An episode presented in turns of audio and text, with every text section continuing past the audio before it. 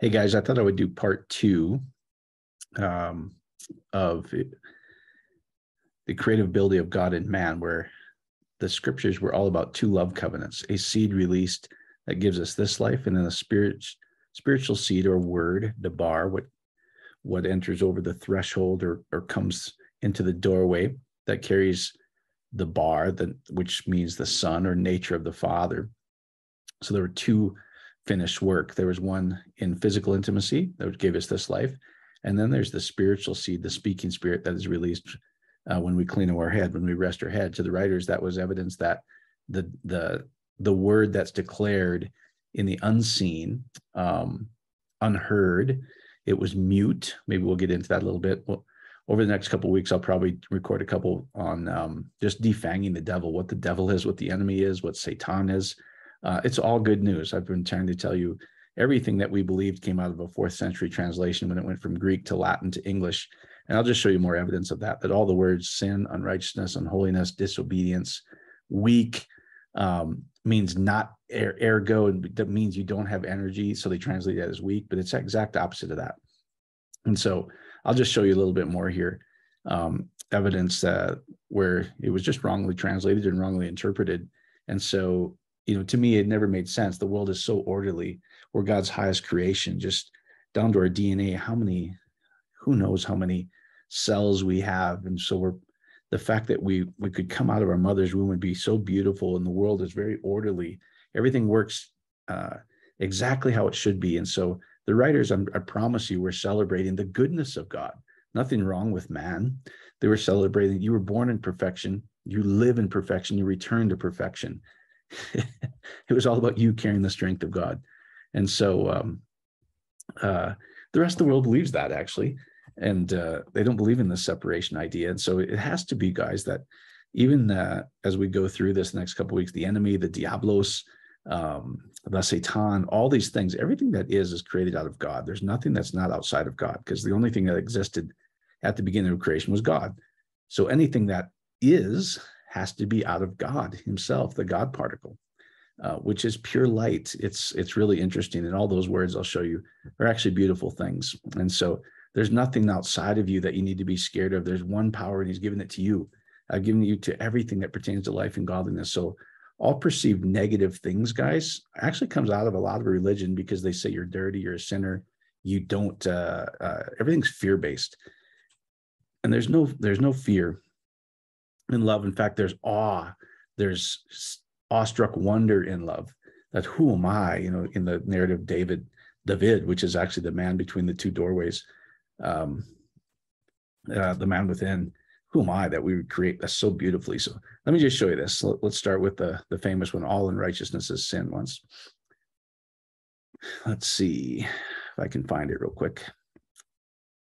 All right, all unrighteousness is sin, and Estin, maybe we'll cover this a little bit. And there is sin not unto death. All right, I'm going to show you that all the knots and all the a righteousness, a martia, everything starts with this Greek letter alpha. And I'll show you, it's a mistranslation. It's obvious it's a mistranslation from the Hebrew letter aleph. And so let's just look at sin. You know, I was thinking about this where last week I said, I'm just a sinner saved by grace. I don't like, in actuality, it's true, but not, it's 180 degrees what people think. Because sin, let me show you this. Sin, it says a, meaning no or not, from meros, your portion or your lot or share. What's due to you to receive your portion, to receive one's due part, your lot, your inheritance, something given to you. And then they translate a as not. So you're not going to get what's given to you, what's promised you. Typically, a alpha is used a prefix of privative use. So let me just show you this. Before me, we'll show you this too. This is really interesting. So origin, as I've shown you, it's the first letter of the Greek alphabet. But if we go down here, it says Hebrew, alpha of Hebrew origin, the first letter of the alphabet, only from its use as the numeral the first. Well, the problem, the first letter of Hebrew, since the alpha comes from the first letter of Hebrew, means your strength and oneness of God. Literally, I showed you that. Now, if you don't believe me, let me just show you a little bit more here. So sin It literally should be translated, you will receive your finished work of God. You will receive your portion of God. And so let me just show you this. A from the Hebrew origin, alpha. So, or from Aleph, I mean alpha. So it looks like this. Some of you guys know if you took any classes, you know, alpha, that little kind of like an A. So let me just show you this as well. So if you can go to Greek, this is where we get our alphabet, which is the first two letters of the Hebrew, Aleph, bet. But let me just show you this. So A, alpha, means one, okay? So more about A. Now, this is really interesting. This first letter of the Greek alphabet. So this is from Greece.com. They probably know what their language is about. It derived from the Egyptian hieroglyphic for a horned ox's head by way of the Semitic or Jewish Hebrew Aleph, which today doesn't look like an ox at all. So it came from this idea, the hieroglyphic, the picture of it was a horned ox's head. It's from the Hebrew Aleph, the first letter of Aleph. And I showed you, Aleph means the strength and oneness of God, the finished work or the seed of God released in physical intimacy, and the finished work of the seed of God released spiritually, which is the speaking spirit in the unseen, okay? Now, it came from a picture of an ox's head. Now, let me show you something else here. Let me go to, oops, I didn't need to do that. I could stay there. Let me go to Hebrew for Christians. So people don't believe me. And I said, I promise you guys. So Hebrew consonants, if you go to Hebrew for Christians, Hebrew consonants, first letter Aleph, click on that. First letter Aleph, we just saw that alpha comes from the first letter, and the picture of it is a picture of the head of an ox. That is a pictograph, the hieroglyphic of a picture of a letter of an ox. The original pictograph represents an ox, the strength of the leader. It's the number one. It's also the number 1,000, as in it's a silent letter. Okay, now here's what's interesting. The mysteries of Aleph, the Yod, which is the 10th, meaning an arm or the strength of the earthly realm, and 10 is the finished work or the deed done. So when physical intimacy is done, there's a seed released that carries the work of God, the strength of the ox, the male ox. And there is one in the divine realm, the spiritual. It's exactly what is where alpha comes from. I just showed you that. So anyway, that's... to me, that's very interesting. So it comes from all the negatives that they interpreted negative sin. Ameros comes from without the strength of the ox or without your portion. No, it is you will receive your inheritance because it's the seed of God that's released. You'll receive the strength of the ox of God himself. Unrighteousness, it's the same thing. Unholy, or unrighteous, disobedient, unholy, weak, unworthy, all are the same, guys. It's a mistranslation. So unrighteous, it's the exact opposite. The opposite of justice. No, let's look at justice, okay? Justice, DK. Now, this is interesting because you're going to see DK quite a bit if you go look at different words. Your right, the judicial verdict, your recompense, what's due you, your right, your justice, especially, and then they get the Greek, your punishment. No, it's never that. It's your right as self-evident, okay? And it comes from alpha, which is the strength of ox. Everyone, pas, panta, will receive their strength of the finished work, which is their right, and their strength of the finished work or their oneness is their portion or lot in life. Estin, that exists. Now, this is really interesting. I'll just show you a couple other words.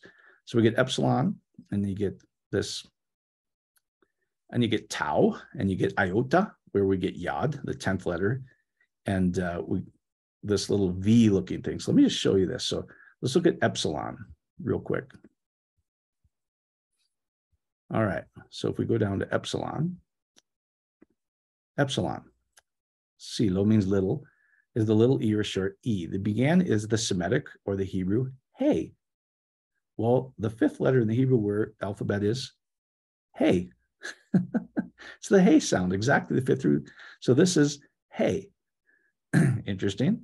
So, which is, it's an open window, which is a picture in the unseen. You can, you're looking out a window, but there's nothing there. So epsilon, oops, not that one. Epsilon, let's look at this. What is that? Let's go look. Sounds like an S, sigma. See that little deal right there? Sigma.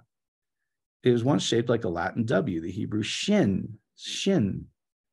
Huh, shin. Shin is a W. If you, it looks like a little W. The Hebrew shin, familiar to most people from Jewish religious sects. It's the same letter. Okay, so it's shin. Shin is the covenant meal or the passion or the fire of, then there was a tau, okay? Is taken from the Semitic language as a cross. Well, that's tough, guys, if you go look at it. It's the last letter of the Hebrew alphabet. It's two sticks joined together in covenant, or a sign. So we've got sign, and then we got iota, which is yod, it's the 10th letter, and then nun. This letter looks like a kind of like a V. Okay, let's go look at nun. The letter N. More about N. N. Water. Well, that sounds like noon. If you go look at it, it's a picture of a fish or life that comes from the water. Then to the Latin and English, and it looks like this little V in Greek. So what does all that mean? So here's what it says. Everyone will receive what is their righteousness, which is the strength of God from the seed of God. And everyone will receive their oneness and their strength of the ox of their portion. And it is the epsilon, that's the hey, it's the creative ability in the unseen of the shin, the covenant meal, the passion of the two joined together of the finished work, yod, iota, the seed. So it's the seed from the finished work of the covenant of the passion or the fire of God in the unseen. Hey, and there is this passion of the unseen that is the strength of God that everyone will receive their lot in life. Not, let's go look at not again. I showed you this, not. I'm just trying to tell you where it says thou shalt, and you've heard it said, thou shalt not sin. Maybe we'll go through that someday, but it says everyone will hear they will perceive this word. So let's go look at this. It means no or not is how the Greeks translated it or into Latin. So, ooh, okay, hold on. Let me show you something. It's phonetic spelling, ooh. So, ooh, ooh, ooh, okay? Ooh. Now they translate it as not or ruling out as fact. But if you go look at this, it says in the manuscripts, it's used for eleft in the Alexandrian texts. I'll show you where the Alexandrian texts are in a minute, just to give you, this isn't settled stuff, guys. As for lo, which is also hey, and this is the word for ayin. Aleph, yad, nun, ayin. So ayin is the mind's eye. It's the number 70. It's the single eye. And it's pronounced ooh. Let's go to the Greek again. All right. And sometimes these letters aren't perfect, but a lot of times they are. So let's go look at this Y. Okay.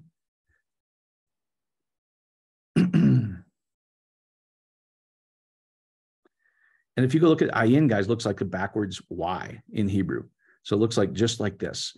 And it says uppercase form, almost a vowel letter Y, as short, long E. It also went to Latin as this V. It has the oo sound. Ooh sound. Interesting. So you get this little letter, ooh. I don't know if that's interesting to you. It really is to me, because it makes sense when this was translated into Greek. It doesn't mean no or not. It means the strength of the ox, your oneness with God, and it means in your mind's eye, the visionary, the single eye within. Lo and behold is similar to hey, lo. Lo and behold is where we get that, wow, I perceive this now, I get it. And ayin is to perceive or to see in the unseen or to be a visionary, to see. And that's what it says, has this ooh sound. So, exactly what this says, guys. It says, ooh. So it doesn't say there is not, there's sin that doesn't unto death. It says there is a portion that you will receive in your inheritance that you'll perceive in your mind's eye, the ayin, which is the same, it's got the letter U, same thing as the backwards Y I just showed you, face to face at Thanatos. Thanatos, let's go look at this Thanatos. From Tenesco, to die, okay? Now, in the Septuagint for this mute, when they're mute, guys, you can't hear it, right? They're mute. It's also used for deber. It's the same as debar. It's the silent word, guys, when you die. So when you die, the seed of God is released in the unseen. You can't hear it, but it is released. It's the last trumpet is what it says. It's the speaking within. So that's what it's saying. Everyone is going to receive their inheritance and their lot in life. That is the seed, the nun, of Yod, the finished work, iota, of the Toph, the two joined together, the Shin, the passion, in the unseen. Hey, isn't that cool? So now I'll show you one other thing that's really interesting here. And this will just be a little preview. So I'm just trying to show you that all the unrighteousness, all the sin, all the no's or nots or mistranslations, guys, they're just not there. The Greeks actually, this was actually transmitted. They used the words and different things like that. But this alpha, aleph, is from aleph. And I've just showed you, it's the picture, even in the Greek, of the head of an ox, which is exactly what aleph is, the picture of a head of an ox. And it means the finished work in the physical realm, and the seed or the finished work that's released in the spiritual realm. Those belong in the spiritual realm. The anointing of God is released when we die, and our head rests. Just like in physical intimacies, there's a rest or a shalom. The Hebrews, what they're writing about here, guys, is they said, you know what, the silent word, the mute word that is released, you can't hear it. When you die and you rest your head, it was proof to them that the seed of God, which is spiritual, was released in your face-to-face, your intimacy with God himself. Now, this is kind of interesting. Let me show you this. This might get some of you excited. Now, this will be kind of a little preview of theos and also enemy. So let me just show you this. Greek word for God. It'll be theos. Some of you guys are familiar with that, right? So theos, let's just look at this real quick. Here's this oo. There's also an o there. Theos. So the original word was oo, to perceive in the unseen. The single I was God, and they, and oh. So that was the original word. Now let's go look at this. Greek word for enemy. Uh-oh. Do-do-do-do-do-do. Alpha. Un. So it's very similar. So it's the same thing as alpha. And it just means the opposite. It's the finished work of the second man in you, the opposite man, the different man. It doesn't mean enemy. It means the opposite. And so if you go look at this, we could go through this, each Greek word, if you want to go look it up, but ekthros is originally from alpha. Now, remember I showed you this, where was the oo? Where was the oo? Hold on. Right here, oo. All right, oo. We'll finish on this. I'm just trying to give you a ton of stuff. In the manuscripts, it was the same, the enemy or the opposite was oo or ekthros. The enemy was translated as alpha. Huh, very interesting. Ooh, they're all very similar. Now, if we get to here though, in the Alexandrian texts, this negative that was translated new or not, which is also ayin, lo and behold, or similar to hey, ayin, to perceive in the unseen, the 70s got the oo sound, okay? But in the Alexandrian text, it's used for alpha, same thing as ekthros, and un. So this is the seed in the unseen, un, we could show you that, that's that V, that's that nun, that's the IN, the strength of God, that is, here's this little O. And if we look at theos, it's O. So the enemy is just the strength of God, the opposite, the other one, the spiritual one. It's the, and Vav is the, this noon, I showed you that. So very interesting to me that it means that. Now, as I showed you, it's the U that was translated nowhere actually is alpha or IN or Aleph, alpha or Aleph, I'm sorry. I got to show you this, sorry, I'm going back and forth, but there's so much going on here. So what was translated as no or not, it just means there was no one there. It was in the unseen, guys. Translated as Aleph in the, sorry, the Aleph in the Alexandrian manuscripts. Now let's go look at the Alexandrian manuscripts, okay? So this is from the Lord's Library. You could go look up a bunch of these, lordslibrary.com. Alexandrian manuscripts versus Textus Receptus. What's the difference? All right. Before there were a multitude of different Bible versions in print, disparate scrolls and manuscripts made up the bulk of available resources in Scripture. These documents were fragmented from the east to the west, copied by scribes from earlier sources. And this is why we say Western Christianity versus Eastern Christianity. Over time, textual changes were made, and as a result, inaccuracies crept up in different copies, meaning as time went on, the Scriptures got less accurate by mistake or through translation. Of course, guys.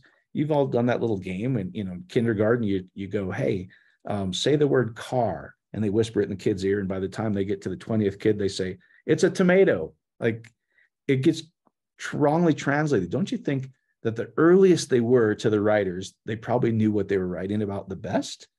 All right. This has resulted in thousands of different textual Bible variants today.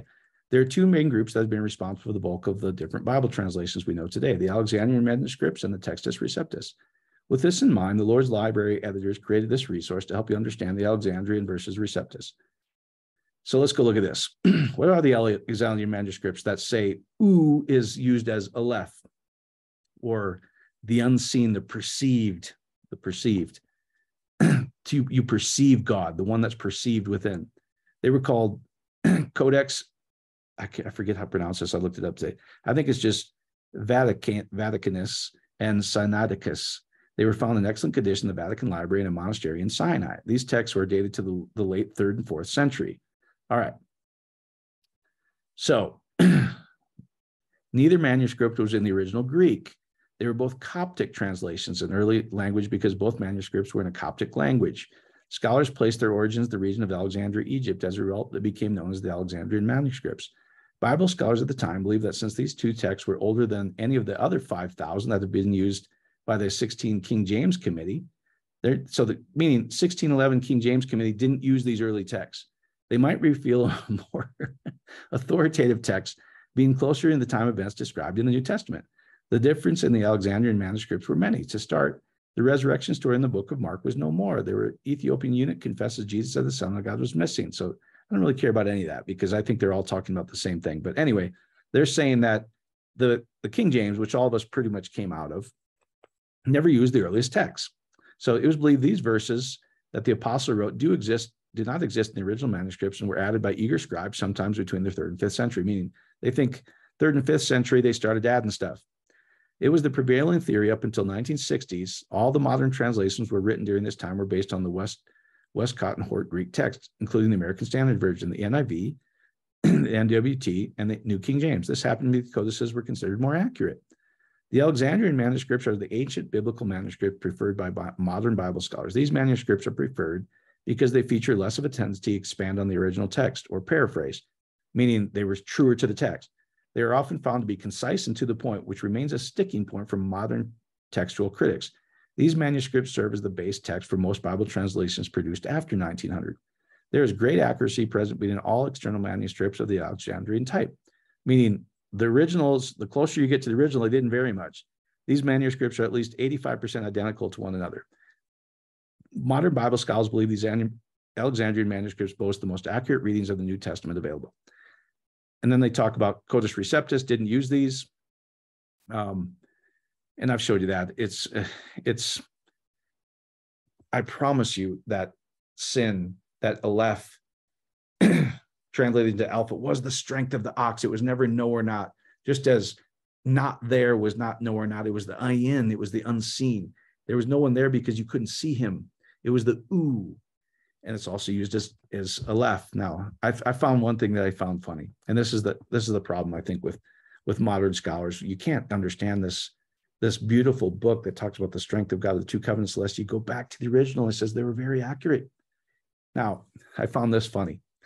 You can go find out the unreliability of the Alexandrian manuscripts, the Sinaiticus and Vaticanus. I may have pronounced that wrong. Vaticanus, I think, is actually how you pronounce it, Vaticanus. So Bible scholars the past 150 years have placed so much attention on a very small number of manuscripts. Don't they know there's 5,000 new ones that didn't use these? So here we got a guy. When was this written? 2009. They're placing their attention on the original 10, not ours that we love so much that are inaccurate, that we have 5,000 of them. Why we have 40,000, 60,000 different variations in Western Christianity, because they started out with, from verse 1, incorrect. Anyway, I think it's funny, because then it says, then he goes, contrary to what has been taught in most seminaries, these two manuscripts are worthless, hopelessly corrupt. Dean John Bergen, a highly respected author in the late 1800s. That's 1,000 years after the writings of these. I wonder who was more accurate and knew what they were writing about. A guy studying in a seminary 1,000 years later, or a guy in 2009 that's taking what a guy studied 1,000 years later. Now, this is kind of interesting to me. I just want to show this to you, because this is very fascinating to me. These documents are both dubious. It's been speculated by scholars that one or both were produced by Eusebius of Caesarea on the orders of Constantine. Well, that's probably true, because Constantine was the one that made him put it into a scripture, as if the writers, here's what I've always asked. I said, why didn't the writers of scripture want to put it in a book and go, this is the unfailable word of God? It took Constantine to do it 300-400 years after they were written. I find that interesting. So the writers didn't know they were supposed to put it in a book, but Constantine did? Odd to me. So, I'm sorry. If this is true, then these manuscripts are linked to Eusebius's teacher, Origen of Alexandria, both known for interpreting scripture allegorically as opposed to literally. So here's what he's saying. The earliest teachers, the earliest writings took scripture allegorically. And this is what I've said to everybody, every mega ministry I've gone to. Are you a sheep? Well, no, Mike, of course I'm not a sheep. Well, it says the sheep hear his voice. Well, that's obvious. That's allegory. Okay, then tell me, when does it switch from allegory to literal? And I stayed silent, because that's what you're going to get. You're going to get crickets, guys. I've asked every major one. Well, it's clear. It's obvious, except you can't tell me why it's obvious. You can't tell me when it's obvious and when it's not. If that was allegory, you know, the Old and New Covenants in Galatians 4 says they're allegory. It says Abraham's an allegory. Well, interesting. Huh. And the early teachers said it was allegory. And then he goes on. These Alexandrian regions, the earliest texts that considered it allegory, responsible for early heresies such as Gnosticism. All right, Gnosticism, knowing. To know, guys, means you've had intimacy, which is exactly, now I know now Western Christianity is like, they're Gnostics. They're trying to get knowledge, meaning you can study about God. No, no, no, no, no. What it was, guys, is intimacy. You knew. You had experience. You, when it says, and he knew his wife, it means he had intimacy with his wife. When he says, you know God, you've had intimacy with God himself. That's Gnosticism, guys. It's not trying to get a bunch of knowledge. So anyway, I think that should help you, okay? I'm just trying to show you over and over and over. You know, you've heard that it was said, not you shall commit adultery. So here's what it says. Hear the words, OT, that are spoken, that are said. And you get this OT. I've just showed you some of these things. OT. So you get this O. Just showing you this. Where we get God is the O. I'll try and make this pretty concise. You get this O. You get Toph, which two joined together in covenant. And you get Iota, which is Yod, or the deed done. So the deed done in the covenant of God. All right. So You all have heard the deed done in the covenant of God, the word that was spoken. Not you shall commit adultery. No, no, no, no, no, no, no, no, no. There's no not or there, guys. I've shown you that. It's in the Alexandrian text, it's used for Aleph, the oldest text. And it means ayin, which is the ooh sound. It means in the mind's eye. You will perceive this and experience God in your mind's eye within the holiest of holies, between these two cherubims, is what it's saying. You will experience and perceive the adulterer, and you shall commit adultery. Now, it's not saying, think about how much shame we put. I'm not advocating for it. But the adulterer, guys, was the Holy Spirit. It was the woman you're having intimacy, the woman that has intimacy with all men, all right?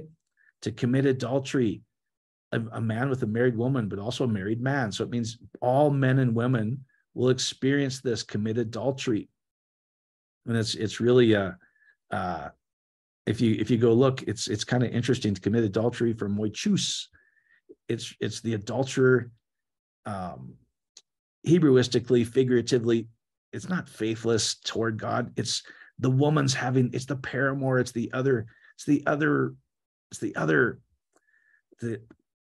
I'm not doing a good job.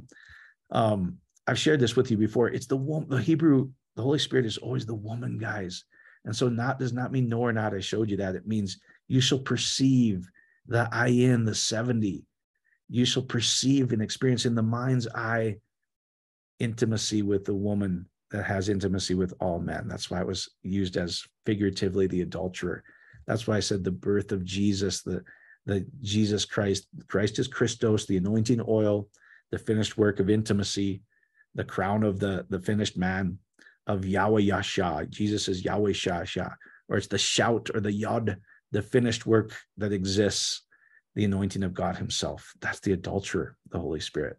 So hopefully that helps, guys. I'm just trying to show you it's all good news. You can go look for everywhere where it's something negative about man, meaning you're not worthy to stand there, disobedient, thou shalt not do this, thou shalt not do that. It actually says every one of you will perceive this adulterer. Everyone, you will perceive all these things, and it's all beautiful, guys. There's nothing wrong with you.